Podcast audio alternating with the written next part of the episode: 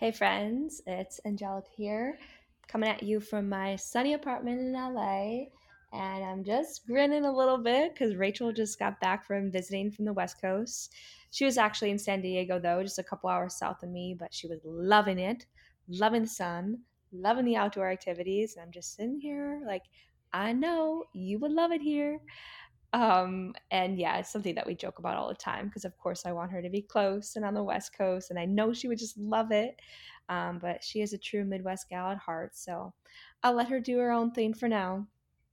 But we have been working on a lot at Soulful Veda community. I mean, it's something that we're always working on for sure, but we've been really focusing on how can we make our community and specifically our Lightworkers Society more transformative, more powerful, and we've been really up-leveling everything. So you're going to see some of that come into fruition in March. We've already been getting our Lightworkers pretty excited about it, and yeah, we're stoked about it too. It's going to be awesome. More time, FaceTimes with us, more community aspects to get to know everyone in this group because you learn so much from everyone's experiences and relating to everyone.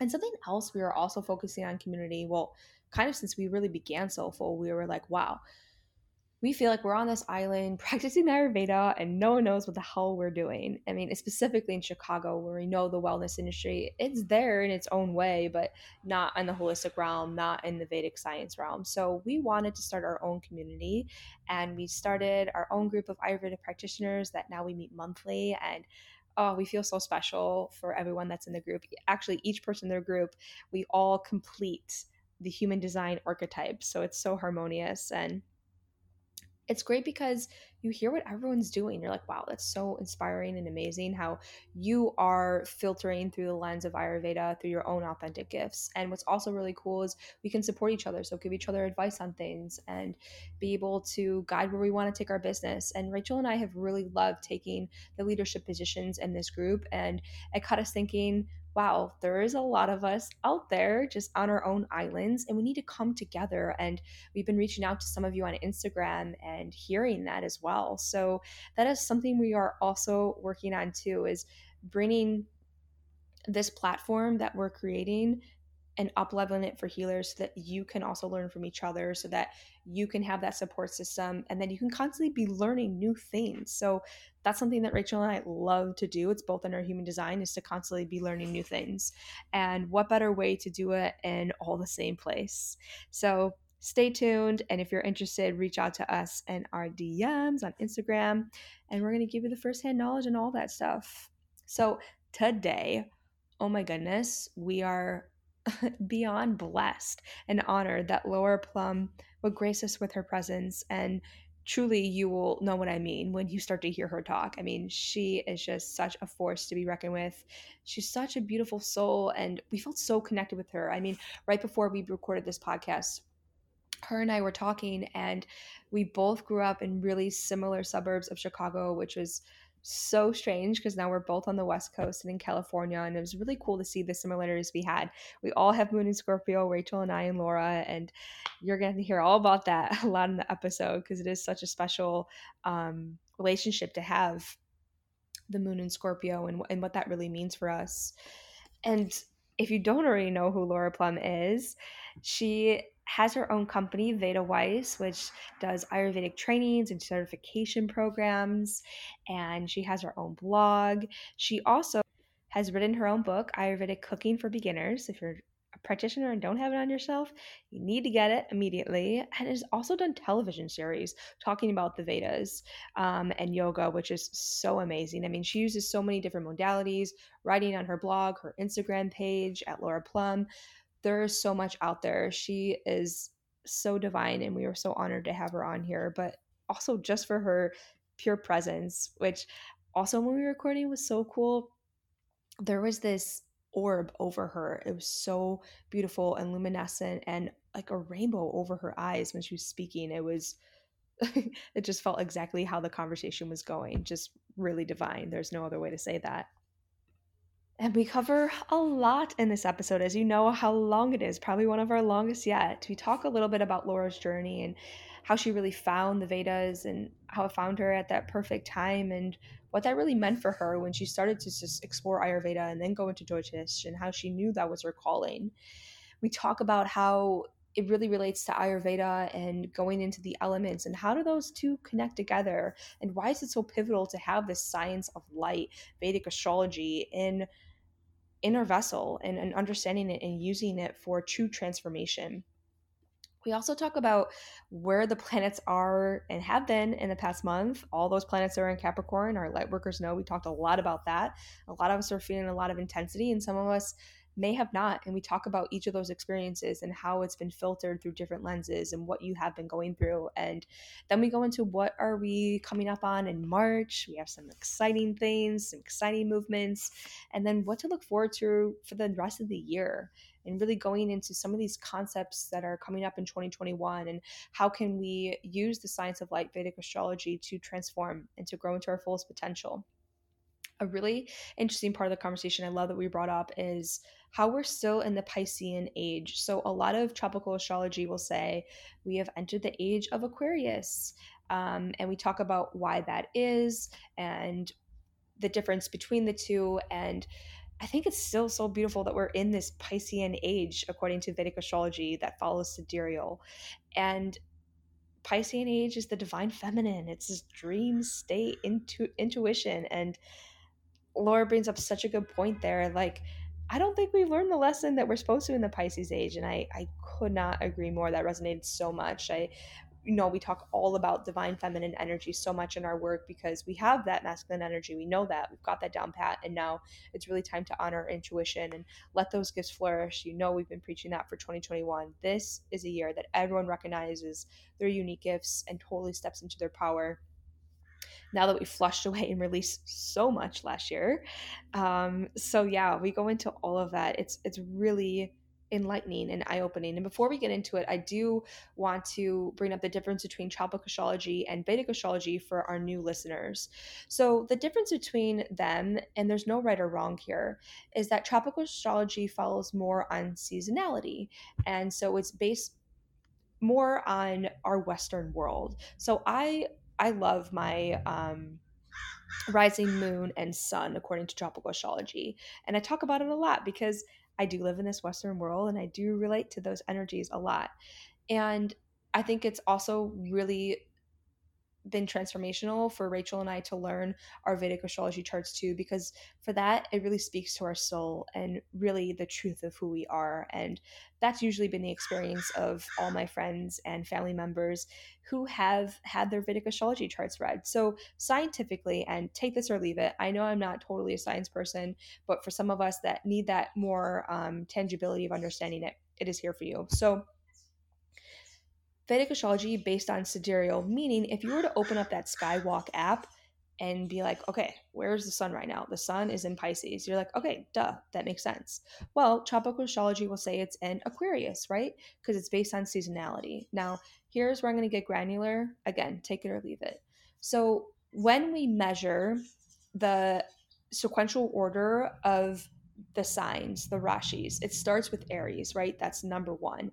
And that starts sometime in March. And we call this the vernal equinox. So that is when the earth completes its revolution and goes around the sun. And that's when they start measuring all the signs, where the signs start. And so it starts at that 0 degrees and it moves 23.5 degrees to get into each sign. Now, we have to take into consideration as that earth makes that revolution around the sun, it has a natural wobble to it. Meaning it's not going to come to the same exact point at 0 degrees every year. It's going to shift just a little bit because that earth has a little bit of a wobble. Well, the Vedas and the ancient rishis who channeled Jyotish were so intelligent and intuitive that they knew that the earth had this wobble. So they use an exact measurement called the ayunamsha, to measure that exact point. So it's just a little bit more accurate. It's a little bit more mathematical. And for this, it can feel more like truth to others. Now, we do want to preface in saying, don't look up your Vedic astrology chart without having a reader. That is the disclaimer because Also, how you understand the different signs which you talk about are different than they are in tropical, than they are in Vedic astrology. They're just kind of slightly different. And so if you were to look up your chart and be like, oh my God, I can't believe I'm not X, Y, and Z and I'm this, it can be not transformative and not evolutionary, which is what Vedic astrology's main purpose is. So try not to do that if you don't have your chart read yet. However, if you do have your chart up, or if you've gotten a reading, then I would recommend printing your chart up and looking at it. So you can just use it as reference, because we talk a lot about the planetary dispositions throughout. And if you have not had your chart reading, but you're so interested, then we recommend signing up with a session with Laura. You can find more information at lauraplumb.com, and we'll link all that into the show notes so you can get to know her work. And one more thing before we get started. So we had this beautiful meditation, just Laura and I, before we connected, because we were channeling such ancient wisdom and we always want to honor the lineage. So it brought us into this deep state of receptivity, and I would love all of our listeners to have that moment as well. So if you have a moment to just pause, and if you're not in a place to do a meditation, then you can just pause this and save it for later. But just get into a comfortable seat, find a moment of stillness, and close your eyes. And just start to connect to your breath. Take a deep inhale. Visualize white light coming from your roots all the way up to the crown of your head. And then an open mouth exhale, release. And two more deep breaths, just like this.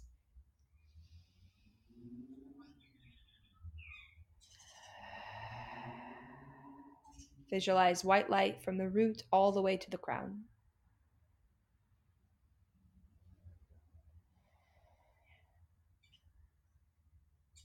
And then pull your awareness to your heart center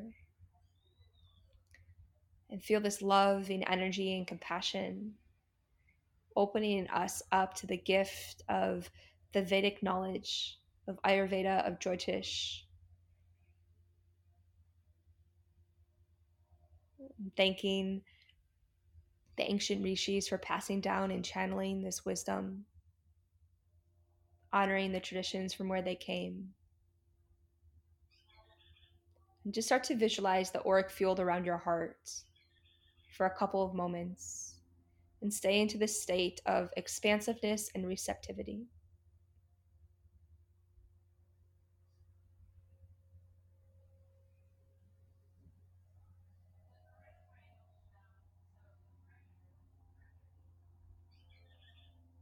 And take a deep inhale and an open mouth exhale. And when you feel ready, come back into this space, get cozy, grab your cup of tea, and please enjoy this episode. Welcome to Soulful Veda's podcast. We are Ayurvedic health coaches that heal imbalances in the mind, body, and spirit. We are here to guide you on your healing journey with soulful wisdom and higher intuition. You are your best healer, and your moment to connect to your highest self is now.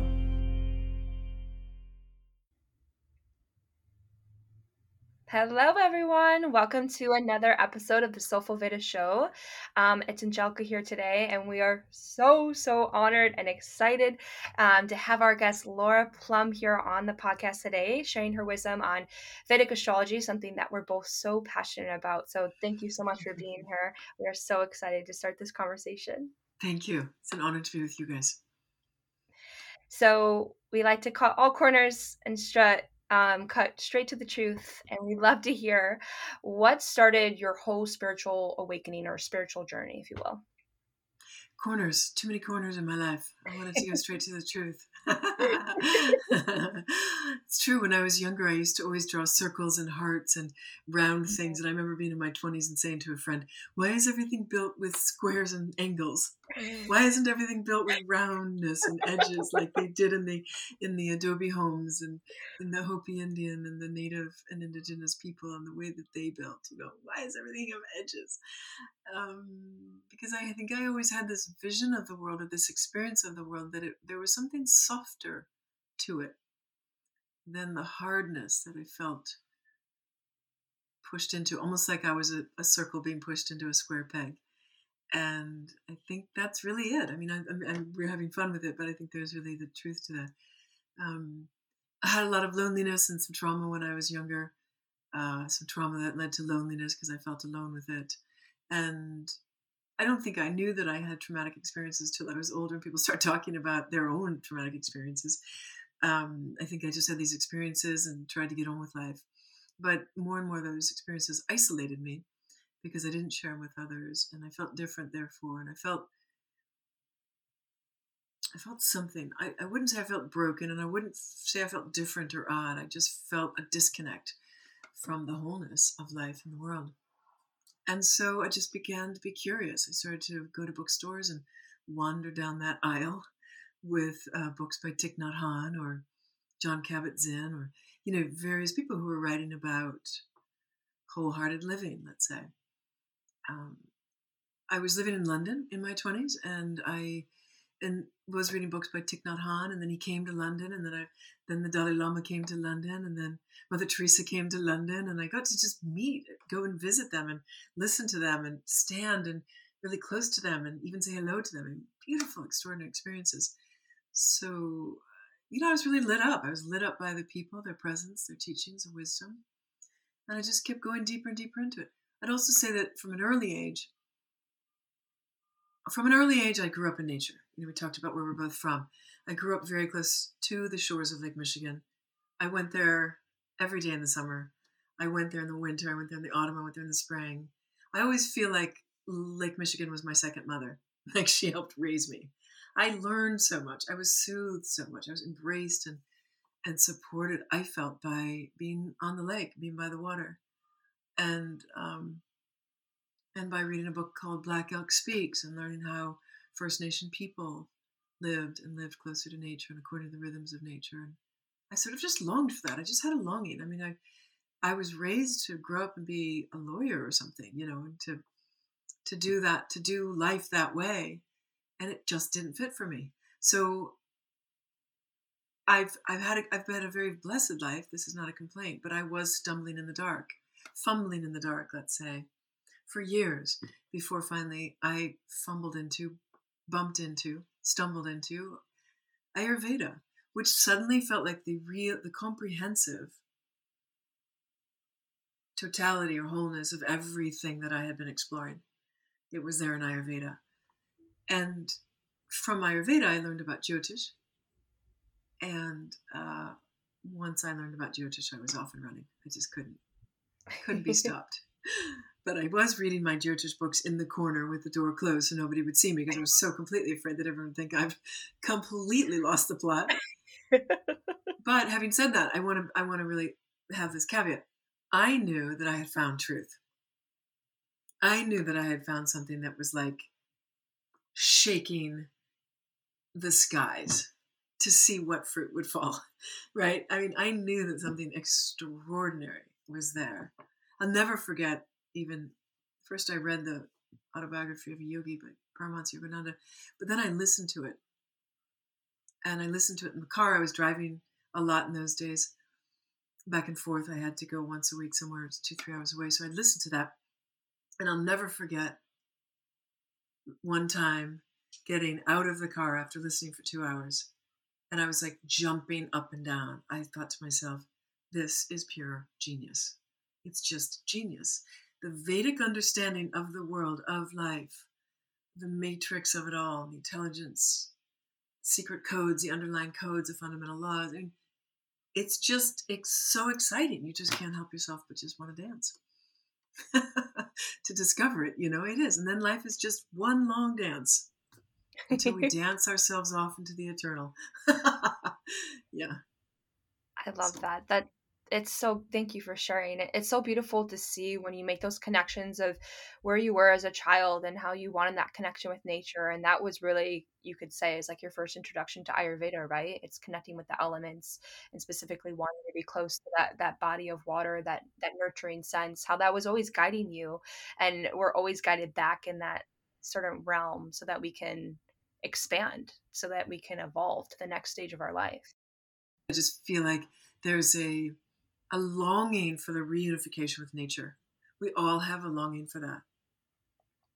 But I also had a longing for community that was embodying this wisdom that I saw in Black Elk's book, in First Nations people, that we've lost.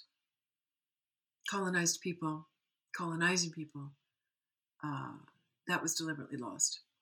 And so the beauty of Ayurveda is that we're reclaiming the power of living in connection with nature that we all long for.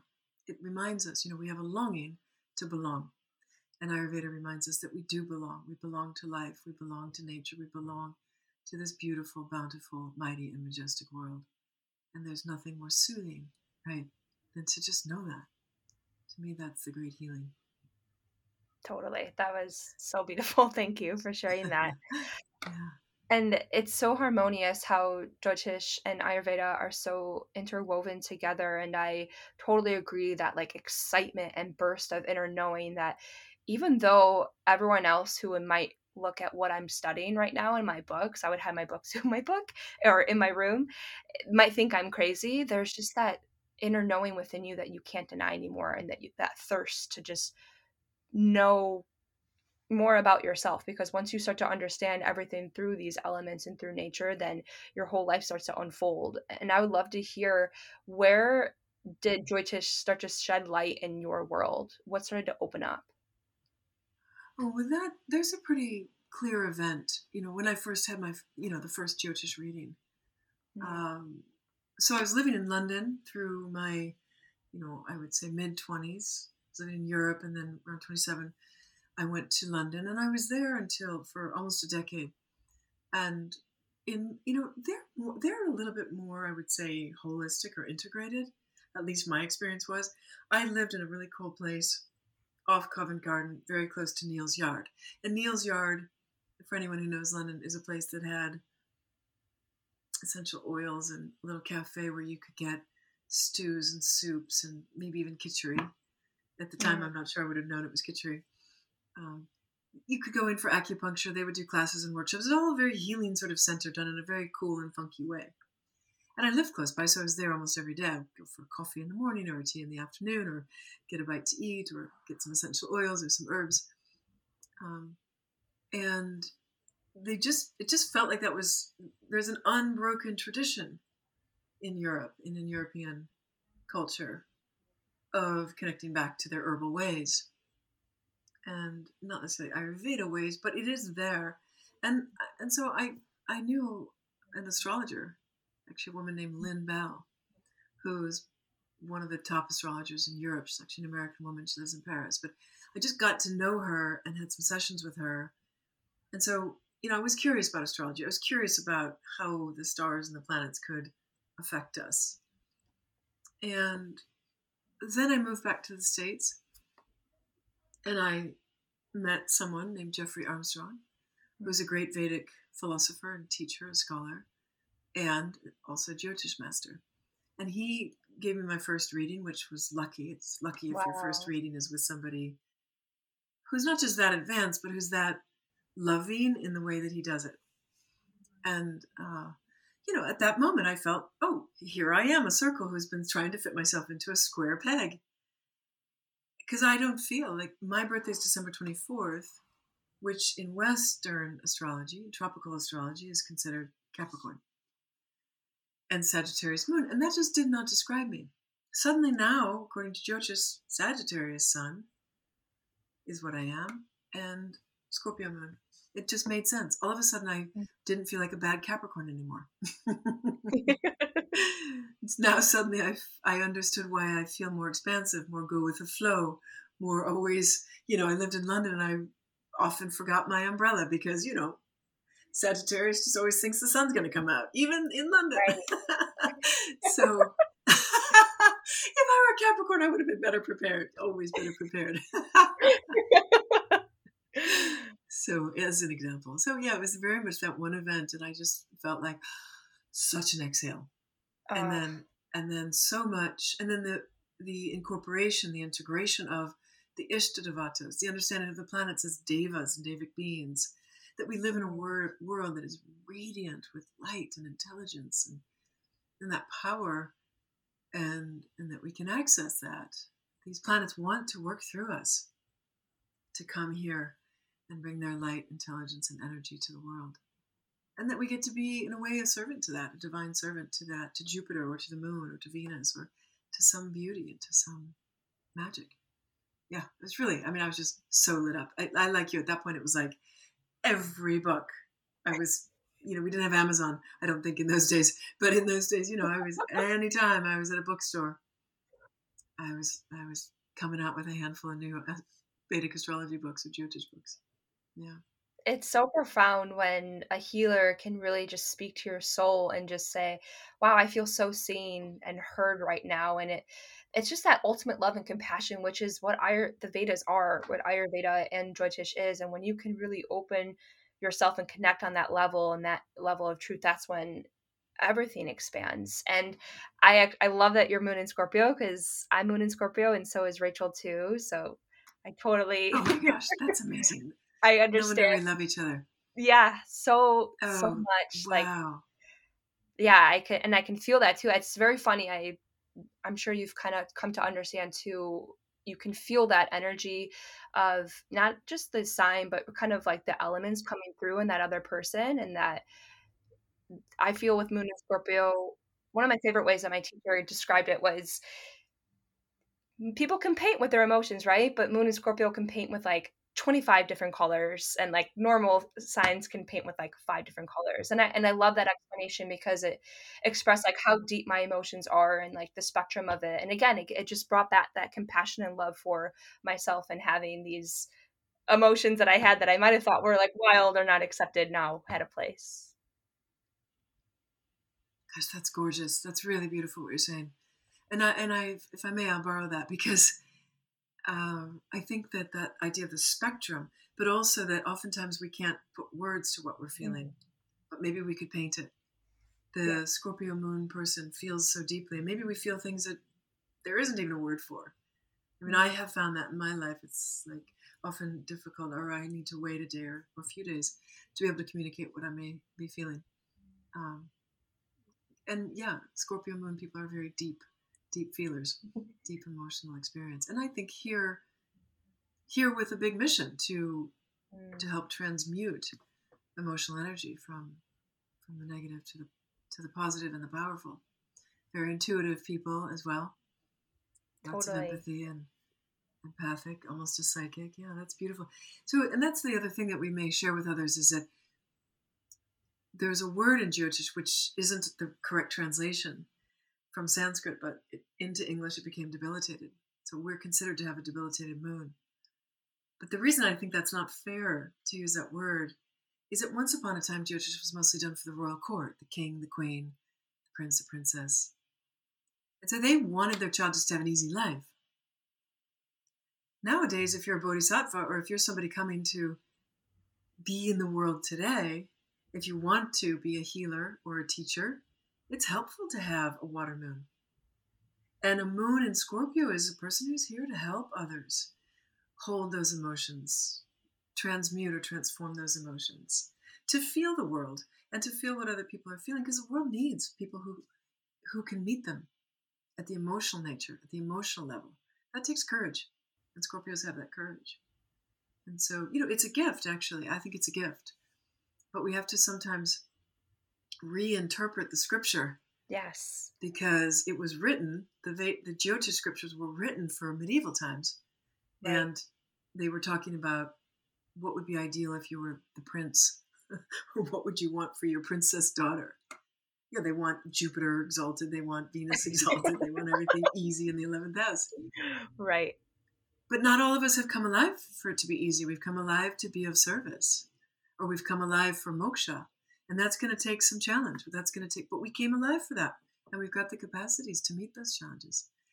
That's what I love so much about Jyotish, is that you get to see. And that's why I said Jeffrey was such a great first teacher for me, because he sees everything in an enlightened way. He sees everything in an illuminated way, that our Atma has made these choices in this lifetime. And I love how Jyotish helps you see the choices that your Atma made, right? The Atma being that part of yourself that is the invisible, indivisible, right? Immortal, eternal self. And so I think it's so helpful. We can say, well, I had to go through that.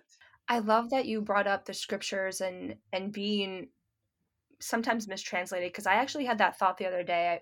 I grew up Catholic, and I think that our translation of the Bible is just skewed. Like, I think we're missing the mark on a lot of things here. And I was thinking, well, we also have ancient texts like the Taraka Samhita and, in Jyotish and Ayurveda. And so are we missing the mark in certain pieces of this too? Like, where can we see this from the wholer perspective that's more inclusive in all these ways? And that to me gave me more personal power that I can really, of course, honor this lineage and honor this wisdom so much, but also look at it from that intuitive standpoint and know that I also have this knowledge within me, and it gave me more freedom, like more sovereignty to just really own how this wisdom is coming through me and less relying on the kind of masculine energy of structuring it and having to put it into boxes. And if your Jupiter's, debilitated, then you're wrong for life, and I certainly think that, like with astrology, that can go in either other way too. And what I found with Jyotish is that that freedom of whatever your chart is beautiful. And it's just a matter of working and balancing with these elements within you, and that you have that free will to kind of do what you will with the chart. Right. And free will is always there. Mm-hmm. And I love that. I love what you're saying. Your chart, and I think of all the Vedic sciences, that's an important thing that you just brought up. The Vedic sciences are here to help us be better human beings, to have a more fulfilled life. Jyotish really helps us know our soul's calling, our soul's unfolding, our soul's direction, our soul's choices. So it helps us align with the soul, so we're not working against ourselves, so to speak. We're not swimming upriver, we're rather flowing with it, right? And so I always say to people when I'm teaching that the Vedic sciences are sacred sciences. So never use them profanely, which means never use them against yourself. Like, it is never okay for you to say, oh, I'm bad, I'm so vata. We can't use the doshas to say, oh, I'm terrible, I'm so pitta. No, these are just ways to understand your energies and your balances, and to say lovingly to yourself, darling, I love you, you're perfect in your essence. And right now today, we're a little imbalanced. What's the application of opposites that will help us restore balance? Yes. Right. Same with Jyotish. Yes. When you look at your chart, I'll have people who, before the session, they've looked at their chart and they're like, oh, I'm so, and they're, looking at the wrong thing. They're looking at moon and six means the sign, but now they think it's the house, so they think it means something. And so that, first of all, it's misguided. Please don't Google your chart, everybody. It's just not helpful. But also, because what you learn in first year Jyotish, all the laws and rules you learn in Jyotish 101, in Jyotish 201 or 202, you learn that 85% of them get broken, right? Mm-hmm. 85% of debilitated planets are not debilitated. There's what we call Nichabhanga, which cancels the debilitation. 85%. So first you have to learn about debilitation. Next year you learn, oh yeah, but 80% of the time that doesn't apply. Right? I love that. I just completed my Jyotish 1. So yes, that's probably why I'm also feeling this, because it's like structure and in these boxes. And I know with any learnings I've had, not even just the Vedic studies, that it always expands more from there. And there's always these exceptions to the rules. And because you have to understand it from that holistic perspective. And I love that you were talking about, It's all about balancing the opposites. And our listeners know really well of how to bring the elements into balance with Ayurveda. So how do you bring in the elements to balance in Jyotish? Right. And so just to really emphasize for your listeners that we never want to use the Vedic sciences, never use them in vain, never use them in a profane way. Remember, they're sacred sciences. They should be treated as such, but they're also there to remember that you are sacred, right? And so you have to treat yourself as such. And, I think that one of the things Ayurveda and Jyotish really help us with is something that I was writing about recently. I don't feel that I belong to this body, or that I own this body. rather that I was temporarily loaned this body. And it's like a plane. My body, I feel like, is like a plane, which is kind of a fun idea. And I'm learning to fly a plane, right? And when I really learn to fly, I'm going to be able to fly on the plane, you know, and wow, spread the wings and soar. But it's cool because just as with planes nowadays, they're constantly upgrading the computer, the technology. I have a friend who literally does fly planes, and every other year she goes and spends a month somewhere to learn the new upgrades, right? And I feel like that's true. We're always sort of learning our instrumentation. Right. We're learning what this vehicle can do for us. And that's exciting. If we think of it that way, we can think, oh my gosh, thank you for being a plane and for flying me places. I sometimes get to go all the way to India in this plane. Wow, you know? And so I think if we look at it that way, a little bit of separation, not that anything is separate, we're all one, but that sense of a little bit of once removed gives us maybe a better capacity to appreciate what we've been given, you know, and then, okay, how can I improve? I need to oil the cogs, right? So the wheels will run more smoothly, right? I need to do these certain things. I need to give it a clean. I need to polish it up. We have to just take care of it so that we can, as an Atma, truly fly. But to your question, so Ayurveda is the science, right, of the application of opposites. So when we know the element, we know the qualities of the elements. Today I feel spacey. I feel overly vast and ungrounded, right? Or today I feel earth and I feel too heavy and stagnant. Then we can think, okay, I just need to apply the opposite. With Jyotish, it's a little different, as you probably know. Let's just say you had an issue with your moon. Maybe there's a Saturn transit to your moon. We're all going to have that at some point in our life, a couple times. So Saturn transiting the moon, we would say, how can we protect the moon from Saturn's influence? Saturn's influence is debilitating or depleting. He acts like Vayu or Vata. Saturn is really an emissary of Shiva. He's kind of comes to remind us that we are pure consciousness. And so he helps us not get overly attached to things. And yogis all know that we shouldn't get too overly attached to things. But even the greatest yogi will sometimes grow accustomed to a relationship, a job, or a way of being, teaching. People who teach often love to teach. It's very fulfilling to teach. So we may become accustomed to these things. We may think that my whole life is about seva. I'm going to give selfless service to the world. And then I'm doing this selfless service and I really feel good about it. If Saturn's going to do his job, he's got to take away the thing you've grown most accustomed to. That's just, I'm sorry, but that's how it works. So if you don't love it, if you didn't enjoy it, then, I mean, if you just have an extra pen and you lost your pen, it doesn't matter, right? But if a relationship went south, or you lose your job, or you love teaching, but for some reason you can't teach anymore, something like that. This is an example of how Shiva helps us remember that we are consciousness and we're having a transitory experience, drive and fly in a plane, right? For this period of time, for this life. And so, but when Saturn crosses the moon, I think he's helping us rearrange the way we perceive the world, the way we use the instrumentation of our five senses, and how do we interpret the sensory input? How do we process that?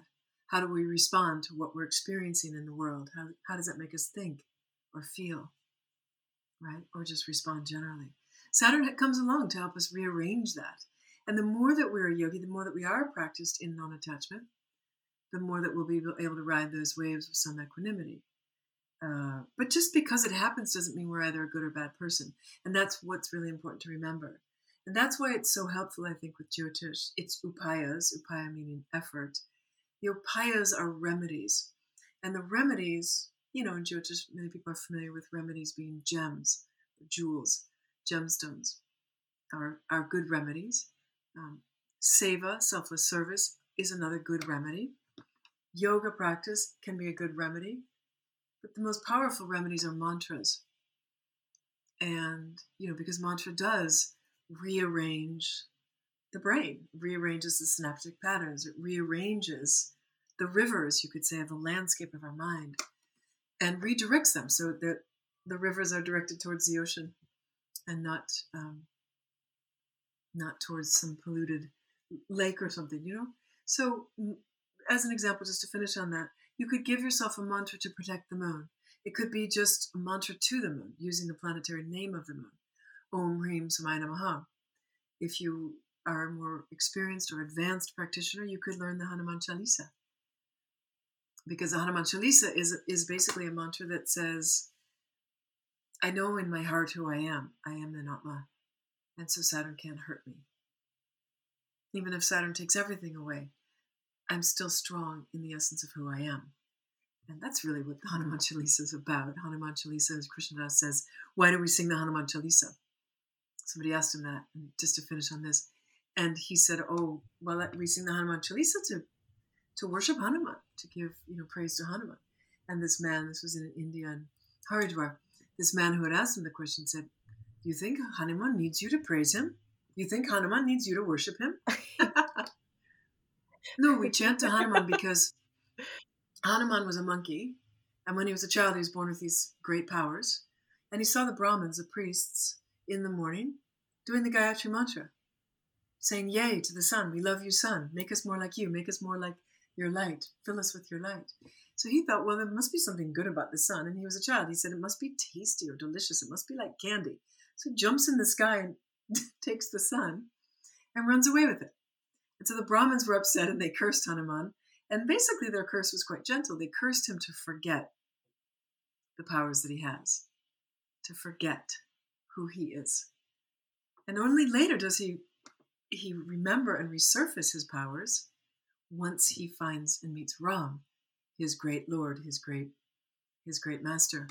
And it's through that devotion, through the devotion of offering ourselves wholeheartedly to the great divine one, that we, too, come into those great same powers. So the Hanuman Chalisa is beautiful, even just Sri Ram Jai Ram Jai Hanuman, but just to remember that in our connection to the creative power that is the source of all existence, that power moves through us. We're reunited in that reunification with nature, right? We are made whole again. And there's great power in that. And in that place, Saturn can't hurt us. Thank you for sharing such a beautiful story. And that's so harmonious with what you're talking about with when I first started to learn devotions and chanting, I had the adversity, again, coming from my Catholic background, because I thought I was just purely devoting and I didn't know why, mindlessly to another god or goddess. And that didn't feel authentic to me. And that's the perfect story to really reconnect to the why behind it. And it's because we are embodiments of these gods and goddesses, and that we are just remembering who we are by chanting that. We are just invoking that energy within us so that we can become that energy, because we are that energy. It's just that remembering, it's that activation within. And that's what Vedic astrology does, is it reignites what you already know, and it's that remembering. And I think we can both agree, like when you start to first learn Ayurveda and Vedic astrology, it hits you so much and it like strikes your soul because you feel it so deeply. It's that inner calling of what you've already known. So I think that's beautiful. Thank you so much for sharing all of that. Absolutely. Absolutely. I think, I used to say it when I was teaching yoga, it's a practice of sacred remembrance. Ayurveda is a practice of sacred remembrance. Jyotish is a practice of sacred remembrance. You know, with yoga, we're remembering our eternal self, hopefully. With Ayurveda, we're remembering our mortal self, but the wisdom that is in our nature being, our nature body. In either way, whether we're remembering the creative power or the creation itself, we're remembering something very, very sacred. Again, it goes back to what we were first talking about, something that I think we do long to remember and to belong to once again. Totally. And connecting back with nature too. And part of why I love Vedic astrology is because it does focus more so on connecting with the planets, because we are supposed to be closer with nature. And that's why we do work more with the planets versus in Western astrology, it focuses heavily on the signs.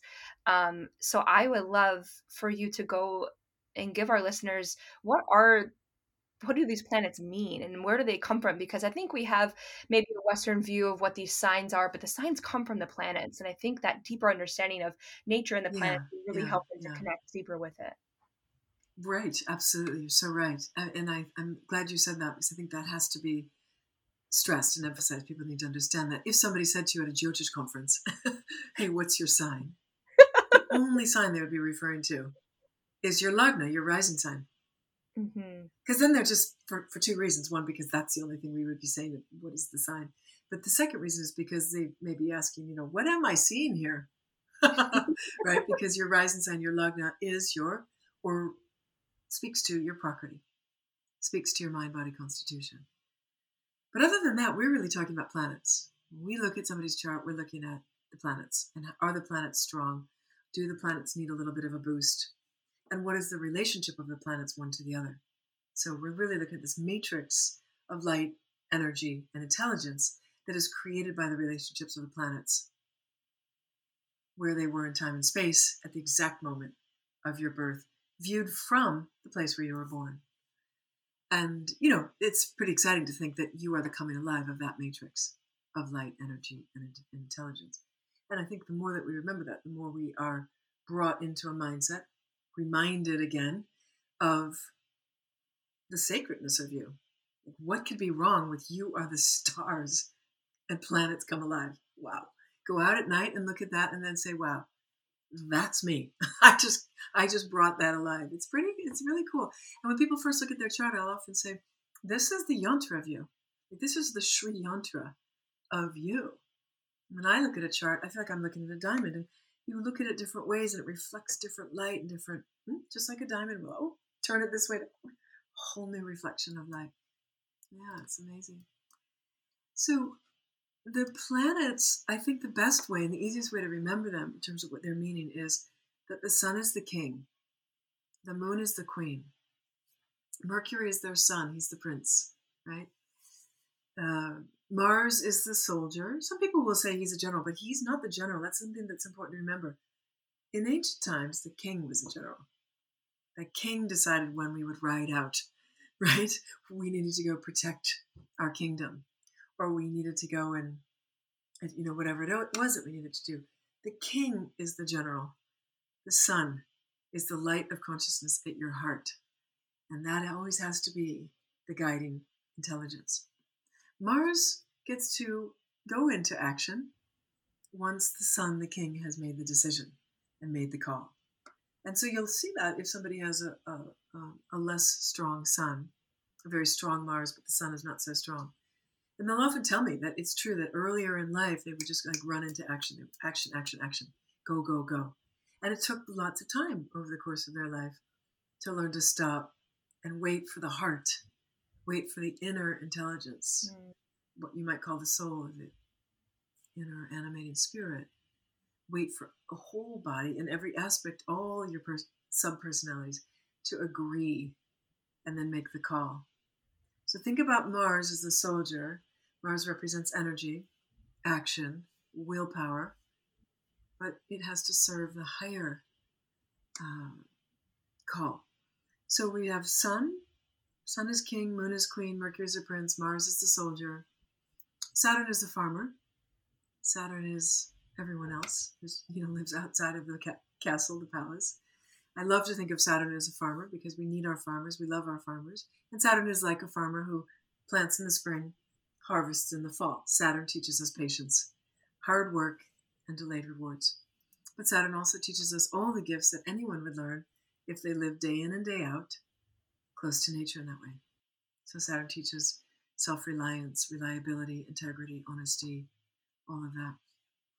And then the two ministers, the two advisors to the court are Venus, who is the ambassador or the minister of finance, the minister of arts. Venus is the minister of all that is, could be held in our hands, let's say. And then Jupiter is the minister of all that cannot be held in our hands, the invisible and the intangible. Jupiter is the guru. Jupiter is the spiritual guide and advisor to the courts. And in ancient times, the king would not make a decision would not take an action without first consulting the spiritual advisor, the guru, because it's that the guru who has the big picture, who sees the whole and always wants to advise in terms of what's best for all beings, not just what's best for the kingdom.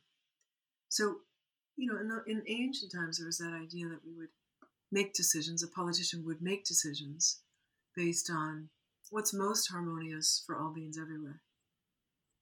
Right? So the spiritual advisor to the court had a very important job. He wasn't secondary to the king.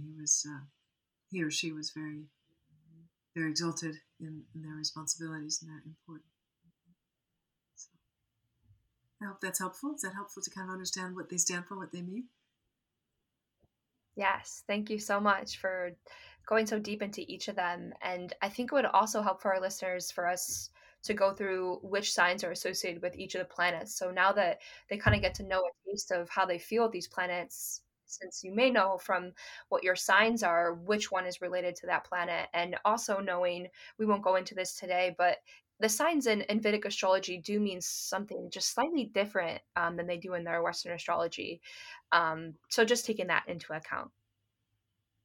Mm-hmm. Right. That's so important. So all of the signs have a planetary ruler. Each planet gets to rule a sign. Most planets rule two signs, except for the sun and the moon. The king and the queen each have one. The sun rules Leo. The sun is the ruler of the sign Leo, the constellation. And think of signs, they are stars, right? Versus planets, which are bodies. They actually have, you know, physical presence. The star is fire, right? So the star, the constellation of stars ruled by the sun is Leo. The constellation of stars, the sign that is ruled by moon or the queen, of course, is Cancer. And just there, you know that Leo, therefore, is going to shine. Leo is going to be sunny. Leo is going to be idealistic. Leo is going to be like a king. There's going to be a royal quality to a Leo. They have dignity. And they like to be. Now, oftentimes with a Leo, they might have, like, I don't know, a purse or a bag that has a brand to it. Or there's something about them that commands respect. Mm. And whether it's, you know, a brand name or whether it's the way they just hold themselves, they command respect. So, and also Leo, of course, is the lion, and he's the king of the jungle. So they can be very paternal. They can be upstanding. They can be the judge. They like discipline and rigor, because the sun is like that. The sun gets up every day and gets to it, right? So Leo likes that. They like guidance. They like leadership, and they like to shine, and they're good at it. Because they're the sun, they have good clarity. I won't go into all this detail with everyone, but just to give you a sample, they have good clarity of vision. The sun gives us the light by which we are able to see every day. And so Leos have vision. Because they have vision, they're great storytellers. They have all the spectrum of light to tell the story in a colorful way. That can make them good entertainers as well. But they're good leaders because they do have that good vision. They can really unite people around a mission, and they can see exactly where we're going. So that's an example of how the planet will tell you a lot about the sign. Moon rules Cancer. So Cancers are more mothering. They're more nourishing. They like to feed. They like to make people feel good emotionally and physically. They like to take care, right? Well, a little bit of royalty there too. She's the queen, so she's got a little bit of, you know, tall spine, dignity to the Cancer. And then every other planet gets to rule two signs. One sign is a masculine sign, and the other sign will be a feminine sign. And again, that's going to tell us something. To give you an example of Jupiter, Jupiter rules Sagittarius, and Jupiter rules Pisces. And Sagittarius is said to be, you know, it expresses Jupiter as the guru.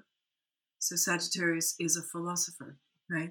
They may be interested in religion or philosophy or world traditions, wisdom traditions, different cultures. They love to learn. They're lifelong learners. They love to ask the great questions of why am I here?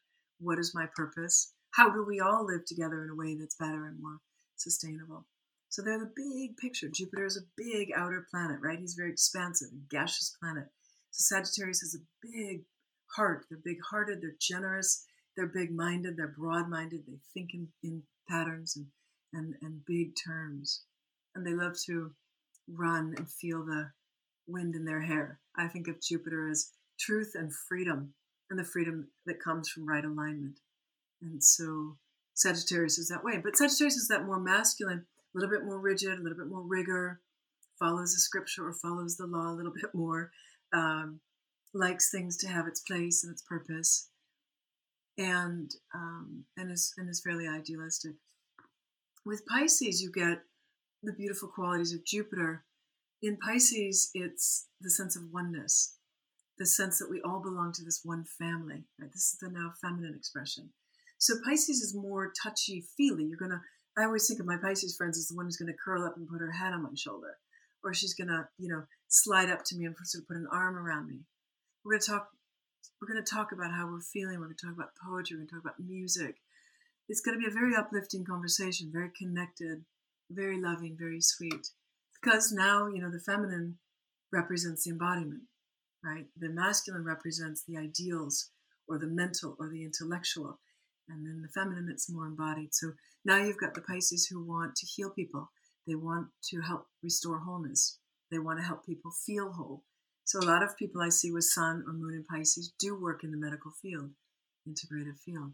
But they can also be musicians. I mean, some way or another, your Pisces friend is the one who represents wholeness and compassion.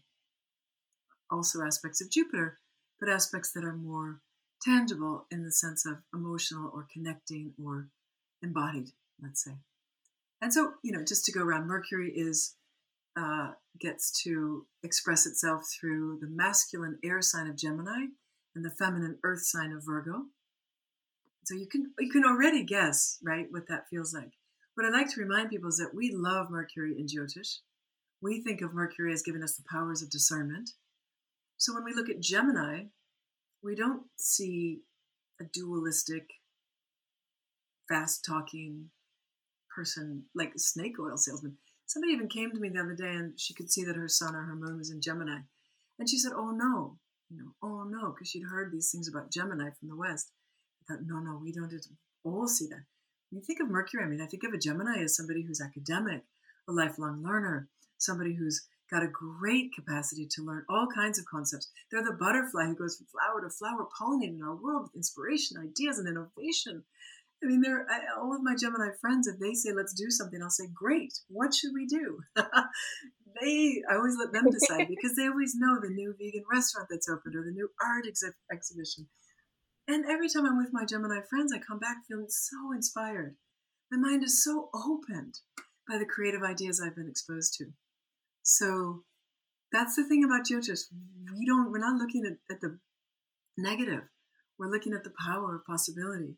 Geminis are great academics because they can also share what they're learning in playful, bite-sized, accessible ways. So that's Mercury. Mercury is, and then Virgo, just again to give that example, Virgo will take what they're learning and they'll turn it into something. So the Virgo, if you're sick, will bring you kitchery. The Virgo will take what they're learning about herbal medicine instead of teaching or writing a book about it. They'll make herbal tonics. They'll have that jar of some kind of herbs that you should buy or that they will give you, that they will make for you. So it's more tangible, right? It's more handcrafted. It's more hands-on. They might learn a massage or an acupuncture treatment so they can actually treat you with their hands rather than the intellectual piece of it. Venus rules Libra, masculine air sign, and Taurus, feminine earth sign. Saturn rules Capricorn, feminine earth sign. But because Saturn is so air, that gives Capricorn some air too, as well as that earth, which is a little confusing there, I think, with Jyotish on these signs and their elements, because the planet that rules gets to say, right? You said earlier, Scorpio moon. I'll come to that in a second, but Capricorn, for instance, is an earth sign, so we might think it's Kapha, but it's ruled by Saturn, an air planet, so it's got some air to it. And then Saturn also rules Aquarius, which is the most air sign because it's ruled by Saturn, it's air, and it's a masculine sign. And then finally, Mars rules Aries, masculine, fire, and Scorpio, feminine, water. And Scorpio is a great example of one of the signs that's got that duality, because its ruler is fire, but its element is water. Right. Whereas Cancer is just water. right? Well, there's a little bit more to that as well, but Pisces, or Scorpio, is very much fire and water. So there you go. If you understand the element, you understand the gender, you understand the planetary ruler, you know the sign. Thank you. That is so beautiful to break down and so helpful. And I love that, bringing it back to there's always that masculine and feminine energy within. And really, you have all of these, just like in Ayurveda, how you have all the doshas within you. The same thing goes in Vedic astrology. You have all of these signs somewhere and another in your chart. Because I remember when I was first learning, I had heard something in Western astrology that said, well, if you don't have a sign in a house, that means it's a weaker house. And as soon as I said that to my teacher, he was like, okay, nix that immediately. It's not true. You have all the signs, and it's just a matter of where you have that in your chart and how you can have it come alive. Like, it's so helpful. If anyone is listening to this, I encourage you to listen to this with your chart so you can see. For example, when you're going so deeply into Leo, I can really connect that my Venus and Jupiter's in Leo. So this is where I do come on stage in my career and my service to others, and then all in my relationships, and I can see that energy being portrayed through that lens. And as you go through each of those, you can see where each of those start to come through. It's beautiful and all encompassing. So thank you for that. Really, that's massive. So beautiful. Well, that's so beautiful because, like, what you're saying is also, it shows that in relationship, you're the king. Mm. You're the ruler of the relationship. Sorry, but that's just going to be a fact. Right? Love that. And so, yeah, I mean, once upon a time, in old-fashioned, misguided ways, times, people might have said, that's, you know, the man is supposed to be the king of the relationship, right? But no, you are the king of the relationship. So again, you know, we can have the divine masculine and the divine feminine within, you know, so thank you for making that point clearer too. Absolutely. Yeah. Mm. So I love that. Now kind of going into where we are right now and where the planets are. And it's really interesting. So in our new and full moon ceremonies that we have with our community, we've been talking about there's our last new moon, almost every planet was in Capricorn, and everyone's like, oh gosh, you know, we're going through it. And, you know, even now, looking like there's still Mercury, Saturn, Pluto, and Jupiter all in Capricorn. And I'd love to hear, what does it mean to have all these planets in Capricorn, and what's happening right now, and how can we relate that in our lives? Right. So I want to revisit something you just said about somebody said it in the class and your teacher corrected it. Let's not first establish this. We and Jyotish are looking at planets, stars, and houses. Or space. There's three major things that we're looking at, just to give everyone a basic foundation.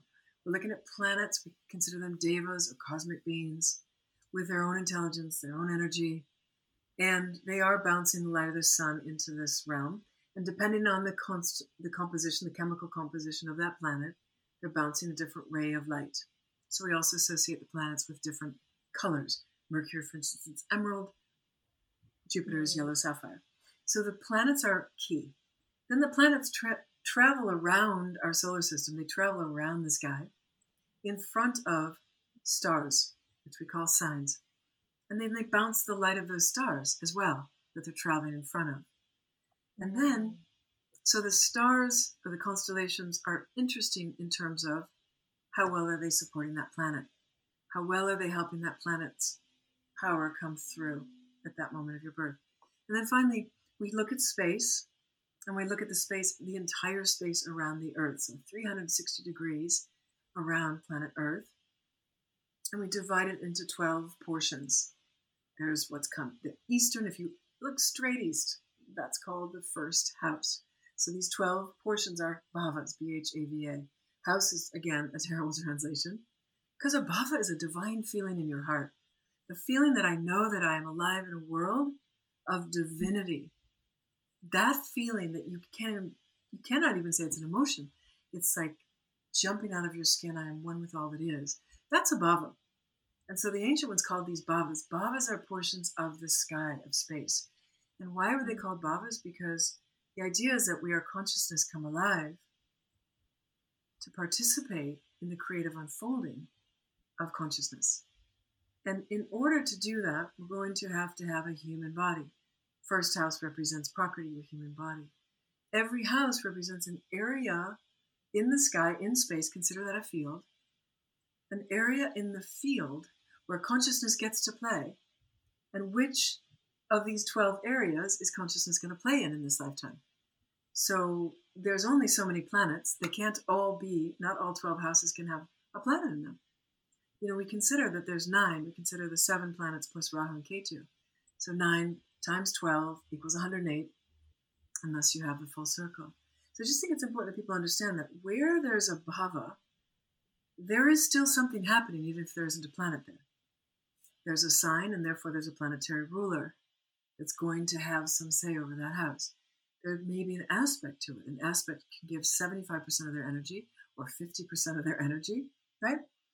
But we're less, but they can give a significant amount of that energy. So even if you see by looking at your chart emptiness, that doesn't necessarily mean emptiness. You need to know how to read that. And even if it is just emptiness, well, then that means there's more potentiality for you to have more free will and choice. Because what are planets? They are energy. And where there is a planet in a house, you will feel impelled to act out and to go play in that field. If you have a planet or 2 or 3 in the 10th house, for instance, it's pretty likely you're going to have a career almost all of your life.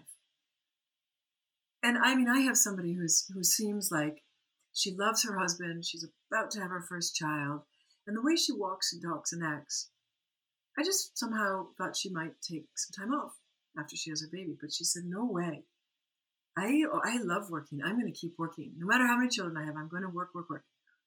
And then I looked at her chart. She has 3 planets in her 10th house. So there's an impulse, there's an energy that is pushing us, right, to express in that field. So think of the field. What was directly above when you were born is the 10th house, right? There's what was directly below you. There's a house there. So just divide the entire 360 degrees of the sky into 12 30-degree pieces. And each of those pieces, it's part of the field. It's an area in the field, which is like an area of life. And so, you know, a lot of times you might say, either I just never felt like going in that direction, or my family wanted me to, but I just wasn't interested.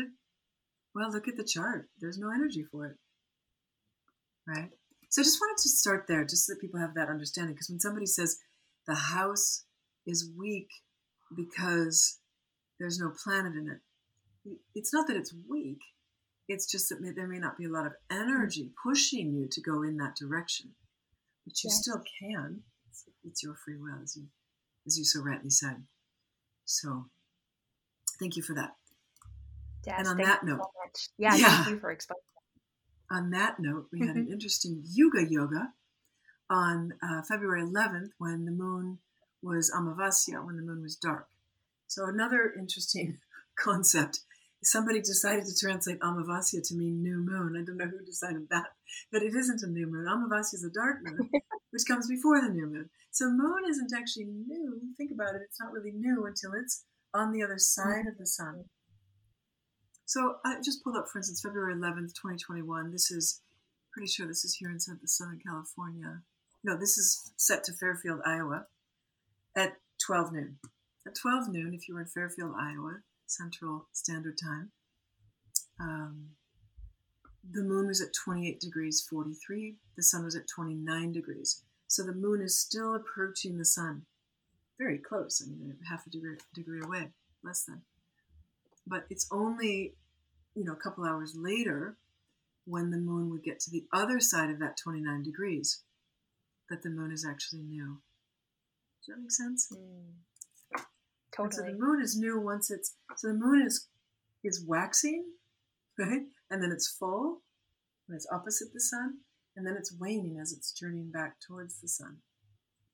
And until it's in the exact degree as the sun... But if it's in the same constellation as the sun, until it's at the exact degree, moving towards it, it's an Amavasya moon, the dark moon. You don't see it. And it's quite a beautiful concept that it's returning to its source. Mm. The moon is returning to its source of light because the moon is only reflecting the light of the sun at any time. And then when it's dark, it's like, it's time for the moon to rest. Now she gets to rest. It's also a beautiful idea to think of her as queen. Now she gets to come back to her king, to her beloved. So, oh, I love that.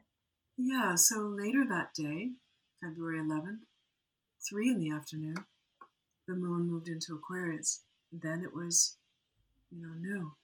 It was on the other side of the sun.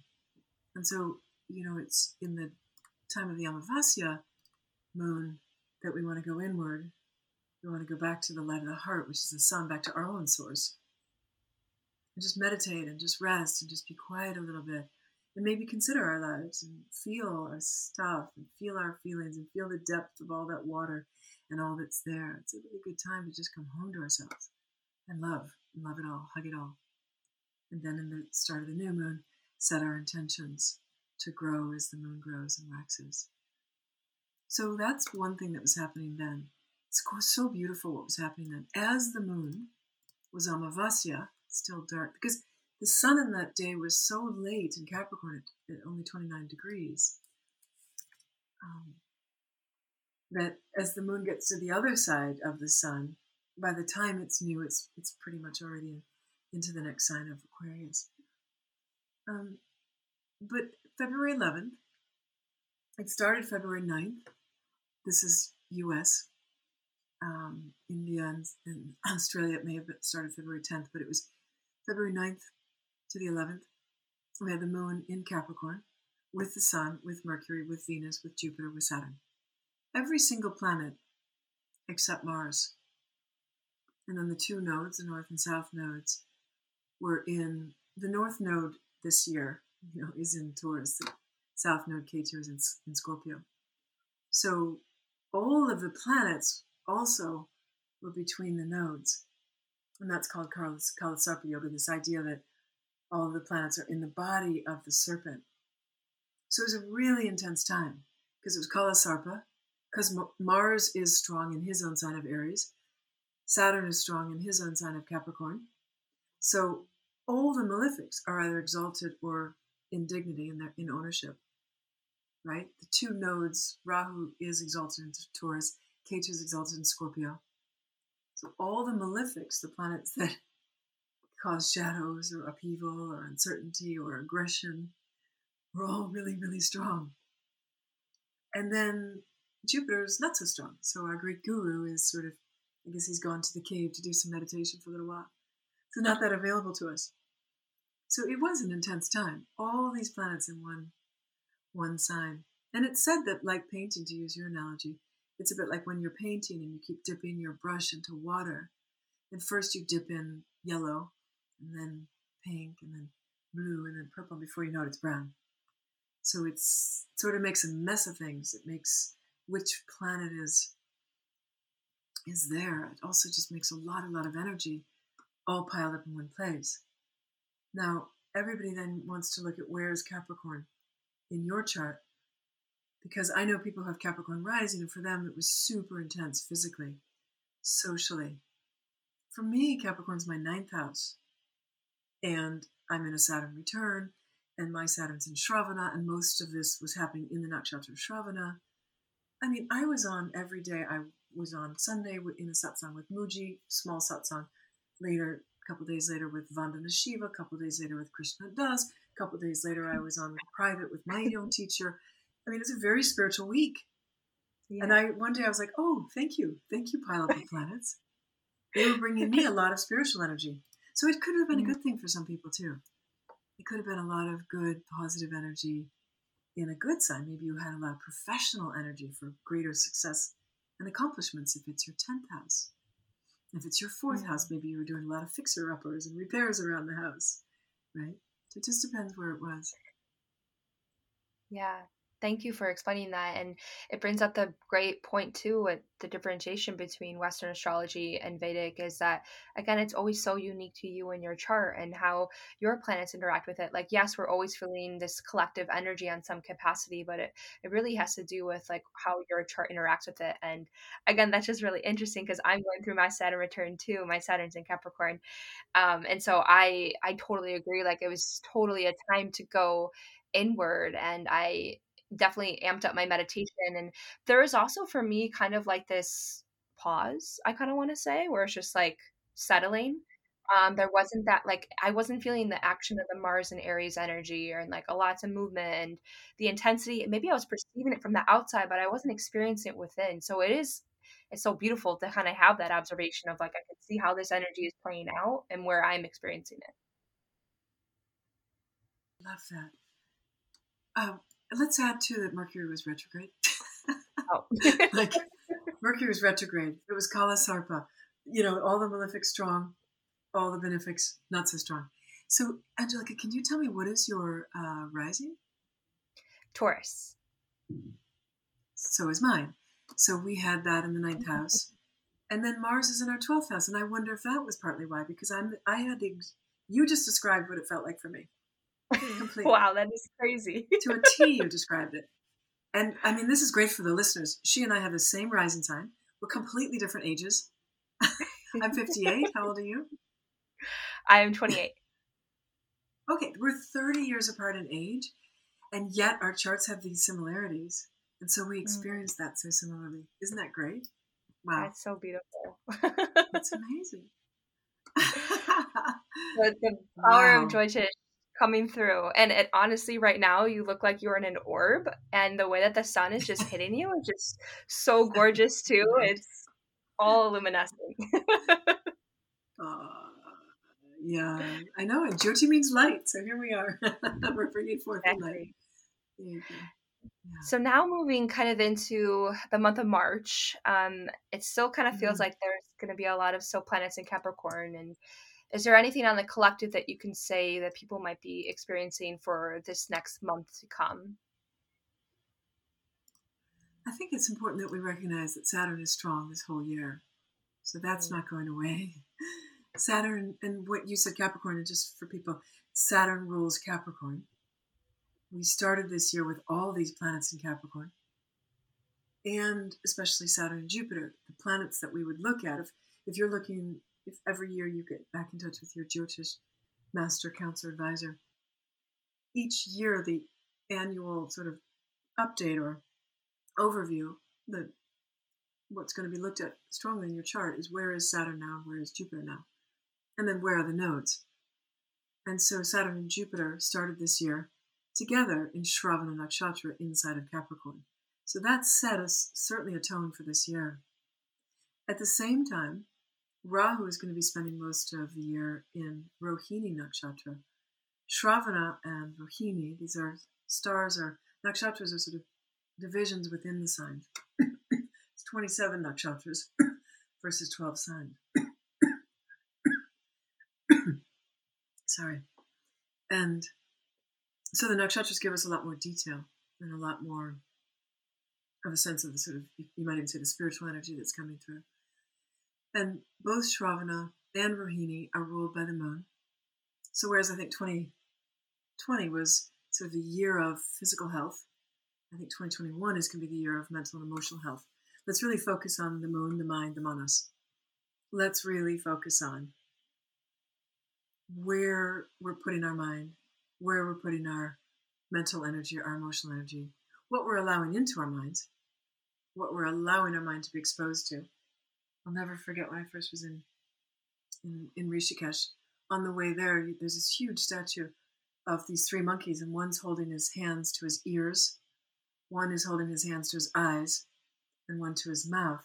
As an American, it's like, why is he not allowed to speak or see, or, you know, why doesn't he have free self-expression? But this year, I feel so strongly that I've had that clarity of why that is, why they have that, those statues or that idea, is that, you know, we can have such a monkey mind until we choose how to limit and be discerning about what comes in through the ears, through the eyes, through the touch, through the five senses. Let's be very careful with what we allow our mind to be exposed to, because the mind is very porous, right? So I do think that that's what that's the overall for the year, is that Saturn will be in Capricorn all year. Jupiter does leave and go to Aquarius in April, but still we began this year with this Capricorn idea that this is the year to build. It's the year of nose to the grindstone, stay focused, stay committed, and just one step at a time, steady as she goes.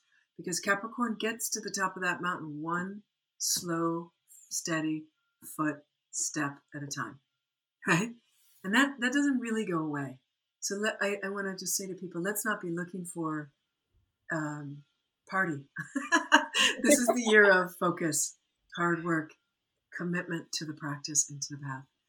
But good things are coming. Jupiter is going to Aquarius where he's stronger, and he goes into Aquarius April 7th. And Venus is going to be in March. A really good news is Venus is going to a place of strength. She'll be going into Pisces where she's exalted. And, you know, ancient people would look at the sky, and they oftentimes, Venus has been called the evening star or the morning star. She can travel somewhat close to the sun. So if we see her at all, we often see her just before sunrise and just after sunset. And it's been noted that she is brighter when she's in the constellation of Pisces. So when the ancient ones looked at the sky, they would say Venus is exalted because they literally saw her as a bright, shining jewel in the sky. And then later you could say, oh, and when a person is born at a time when Venus is exalted, they have a generous heart, they have more agape, they have more humanitarian love for all and compassion. They may have a refined sensibility, an artistic eye, right?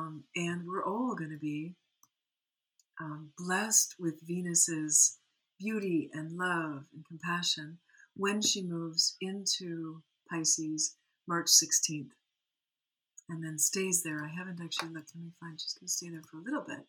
Let's find out how long she's there. So those are some things to look forward to. I would say that starting about mid-March, we have beautiful things to look forward to. We have Venus moving into Pisces, and then a month later, less than a month later, April 7th, Jupiter moving out of Capricorn, where he is weak, and into Aquarius. Both signs ruled by Capricorn, ruled by Saturn. You'd think Jupiter might be weak still in Aquarius, but for some reason, Jupiter seems to do much better in Aquarius. And that, of course, Aquarius is science, math, technology. So we'll be seeing some advances, maybe on solar energy. We're looking forward to that. Some real advances in terms of tech and science and math. Yeah, so I think we have a lot to look forward to. But, you know, nose to the grindstone and ear to the heart, because Shravana means listen. And if Saturn's going to spend the whole year in Shravana, and this big yoga, this big pile up of planets happened when most of the planets were in Shravana. The theme for this year is inner ear to the heart, listening through inner silence, listening through chanting, through mantra, through meditation, listening through listening. Wow, wouldn't that be great if we could all learn to listen a little better and not have so many opinions? So this is the year of that. This is the year of what Larry King, who died when all those planets were in Shravana. And Larry King's message, he said so beautifully, his great quote, which I put on my Instagram page, was, I wake up every day and remind myself, I will learn nothing through talking. If I want to learn anything today, I have to listen. It gives me goosebumps. Mm. So every day he reminds himself, wow, listen. Yeah. So beautiful. I love that. I have the chills too. Yeah. I love how you said it's really honoring the moon this year too, and our mind and our emotions, and to be discerning of those, but also like connecting to that inner silence and stillness, because also to your point, the moon is the queen in this divine feminine, which I know every year kind of everyone says the year of the divine feminine, but I really do see us moving more into that direction and really honoring. And no matter where you are in the spirituality spectrum, whether it's Vedic astrology or you do shamanic healing, everyone is talking about this because we have just been suppressing this. And that's why I think a lot of disease is manifesting, right? So I love that divine feminine is coming out, and it's our turn to really focus on that so that it can be the healer of the world, that we get into that state of remembering so that we can use intuition and our own golden compass to lead all of this. And it's interesting because, again, it's connected to what we were kind of talking before we started recording this episode. We were talking about how in Western astrology there is the Aquarian Age, and many think that we have entered the Aquarian Age that started from the conjunction last year, because both those planets were in Aquarius, and then they thought that when all these planets were in Capricorn that it was in Aquarius, and that's what shifted it. However, we know, because we just look at the stars for guidance, that it's actually, we're still in the Piscean Age. And I would love to hear from you, what does it mean to be in the Piscean Age? You so beautifully went over in the description of the Pisces sign when we were talking about them, but what does that mean as a collective of being in this age of the Piscean time? Right. Yeah, so beautiful. I mean, Pisces is so beautiful. Venus is exalted in Pisces, right? We were talking about that. She goes into exaltation this March 16th, and she stays there until April 10th when she moves into Aries. So we've got that whole month where we're all going to get to feel what is Pisces? You know, when Venus is in Pisces, why is she exalted there? Why? Because Pisces is intuitive. Pisces is dreamy. Pisces is creative. Pisces is kindness. Pisces is the expression of Jupiter in the feminine, watery form. And so a Piscean age is an age of compassion, of unity, of love, of recognizing that we are all Vasudev Kutumbakam. We are all belong to this one family of living beings, really. And we're here to take care of each other. And I often think, you know, when people were talking about with the Great Conjunction in December that, oh, we're moving into an Aquarian age. And, you know, really short. And somebody said to me, oh, Laura, don't tell them, they're going to be so disappointed to find out, no, that's not the truth. And I thought, well, why? I mean, what's wrong with the Piscean age? Pisces is a good age. Pisces is a beautiful sign. And have we really finished learning our lessons that Pisces wants us to learn? I don't know if we have. I think we still have a ways to go in terms of learning about wholeness and unity, oneness and compassion. Pisces is a feminine age too. And I've heard people talk about how, oh, it'll be so great to get out of the patriarchy of Pisces. I mean, Aquarius is a masculine air sign. So if anything, that would be a more patriarchal. But of course, Aquarius is more about the brotherhood of humankind. But also, you know, we're going backwards. So the first sign is Aries. The last sign, the 12th sign, is Pisces. And so we're going from the 12th to the 11th to the 10th. I always think if you go in order from the first sign Aries to the last sign Pisces, you're really seeing the evolution of consciousness through a human life. The first thing we get is a human body.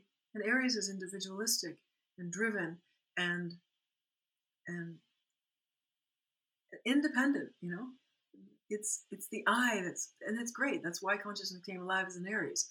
It's the I that's going to drive forward. By the time we get to Libra, it's we over me. Now we're talking about relationship with others, right? And by the time we get all the way to Pisces, it's like we're just merging back into the oneness, back into the ocean of humanity, back into the ocean of consciousness itself. They have a subtle knowing of that. So if we're going from 12 to 11 to 10 back to 1, right?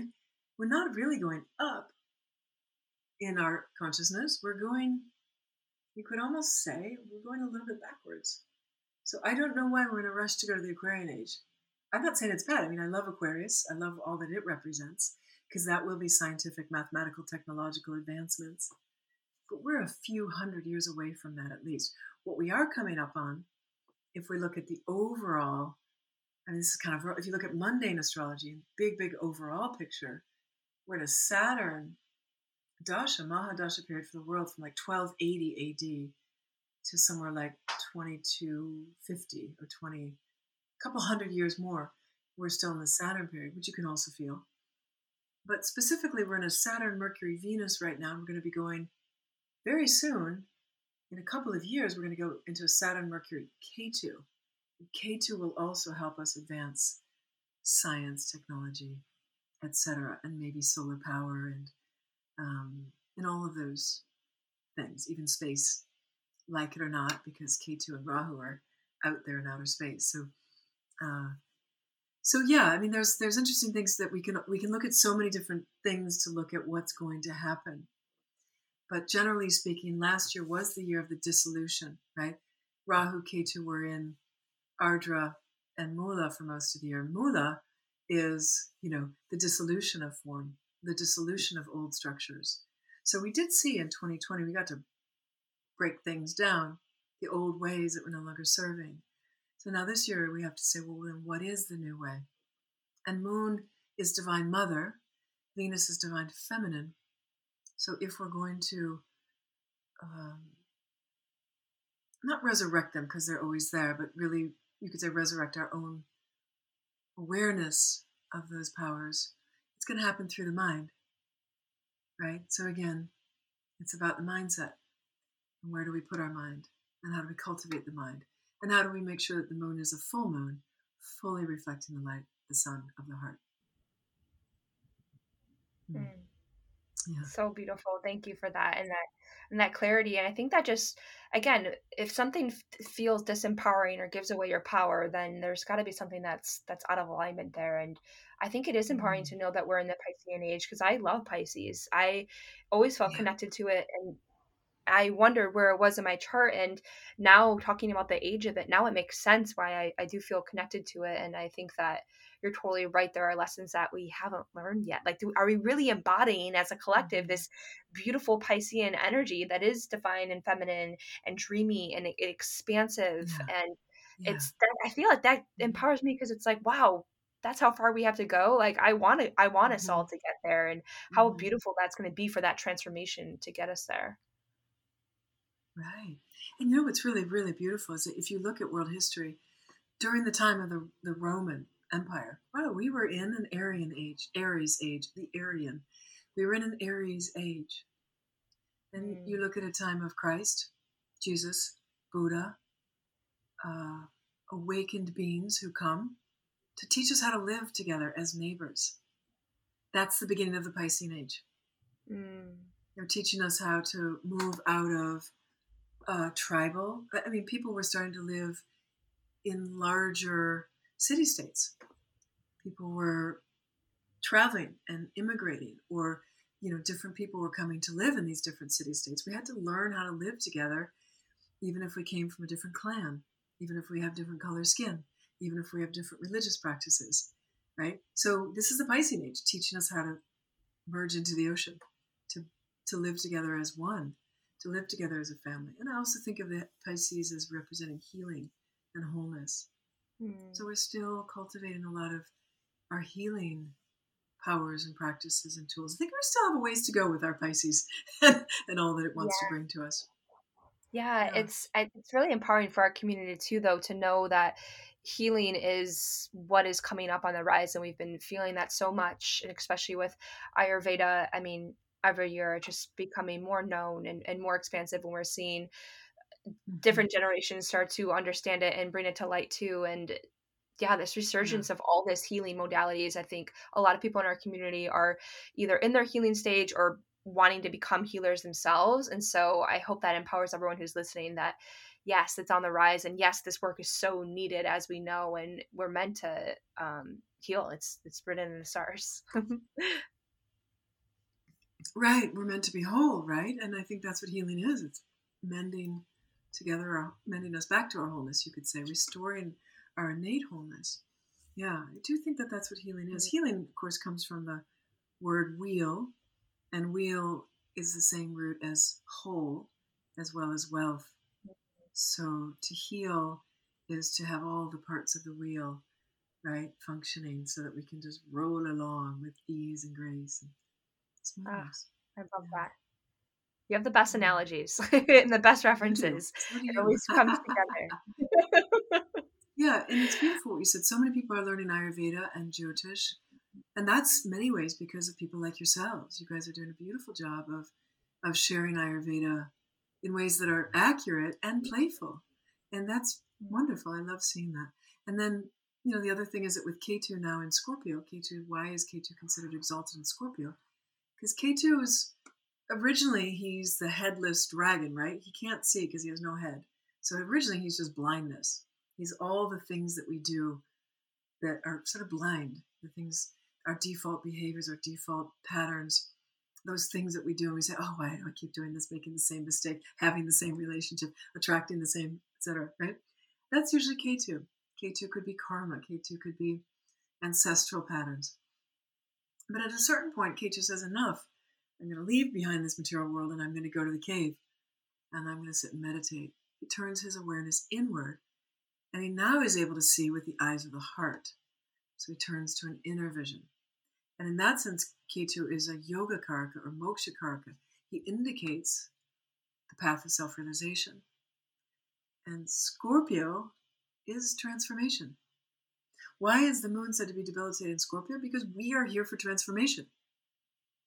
And again, if you're the princess or the prince, the king's like, no, I want you to rule a kingdom. I don't need you to be busy doing transformation all the time. But when we're born with moon and Scorpio, we are always being given these beautiful opportunities for transformation.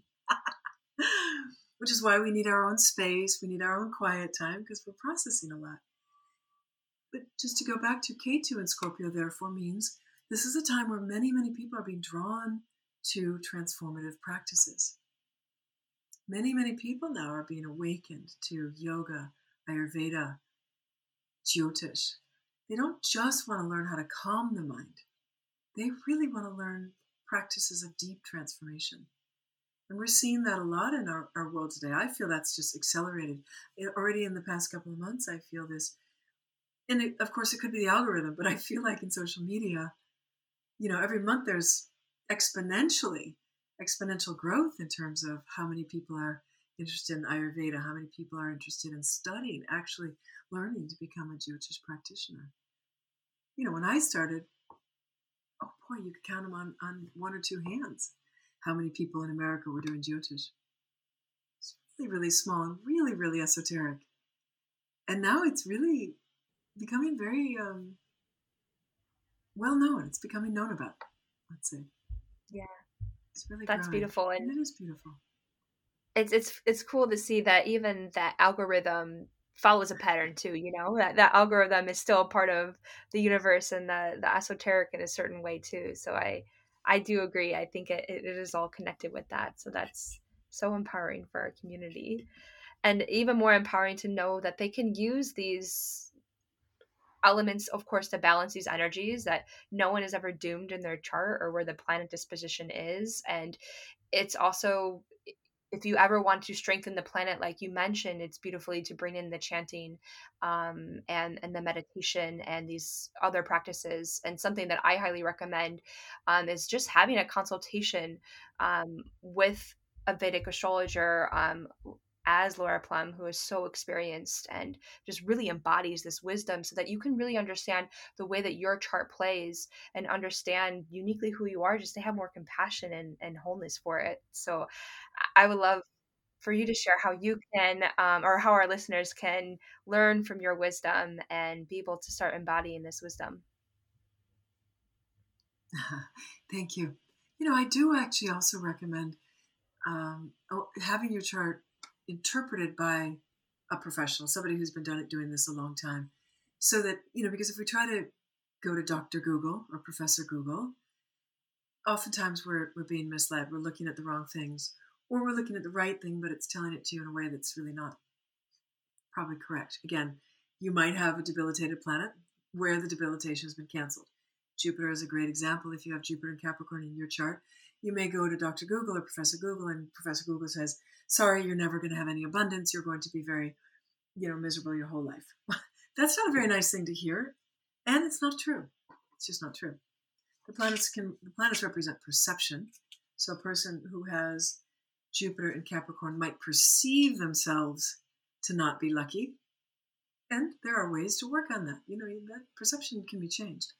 The other thing is that very, very often, Jupiter especially, is Nichabanga. Nichabanga meaning the debilitation is canceled. And when debilitation is canceled, it often means that planet can be stronger than even if it were exalted, right? But it's about learning about it. It's about embracing it. So a person with Jupiter in Capricorn can be somebody who goes on to teach people about expanding their wealth or how to work with money, or may even go on to be a kind of a guide for others. So yeah, don't look it up for yourself, because it's so misleading. Secondly, I like to have different people read, because we all interpret different ways. We only have so much time with a person. And I promise you, a whole week would not be enough to talk about all the things that are going on in your chart. So, each time I've done that, I've loved having readings from different masters and hearing the different things they say. And each time I learn so much. So it also is helpful. But if you want to, you can go to lauraplumb.com And there's a lot of resources there on my website to learn more, to listen more, and if you wanted to book a session. Yeah. Thank you. And your Instagram also has so much knowledge and wisdom that you share too.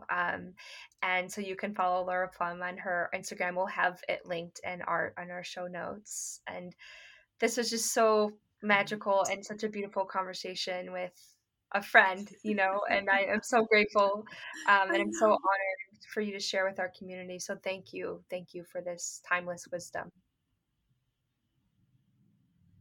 You know, it's a great honor, and I'm really honored and delighted. I feel privileged that you would ask me. But I also want to share with you this. At 58, I feel like I'm in my legacy years. I want to help these Vedic sciences expand and grow and let everybody have access to them. So when I see people like you at 28, already there, doing so much beautiful work to expand the wisdom, to share the vidya, I mean it when I say I am inspired by you. And really respect and honor and admire what you're doing. So thank you for being part of the vidya, for being part of the river that is fertilizing the world with this divine wisdom. Oh, my goodness. Mm-hmm. I can't follow up to that. I'm just going to feel that and let you know that has felt so deeply and so genuinely. Thank you. All right, everyone. Well, thank you so much for listening. So beautiful to have you all here. And we're here to continue answering your questions. So this is a continued conversation, and let us know the questions that you have. And that is all. We will see you next time. Bye. Oh, if you've been loving these conversations, which we know you have, we have a special invitation for you to join us in our Ayurvedic Mystic community, also known as the Lightworker Society. We created this community because on the spiritual path, sometimes it can be really freaking lonely and also really difficult to know what to do and to know which tools to use because there are so many out there. So this community is about truly embodying these practices and creating real soul level connections with the other beautiful and badass human beings in this crew. So if this sounds like your jam, you can sign up at soulfulveda.com/lightworkersociety, and we will see you there.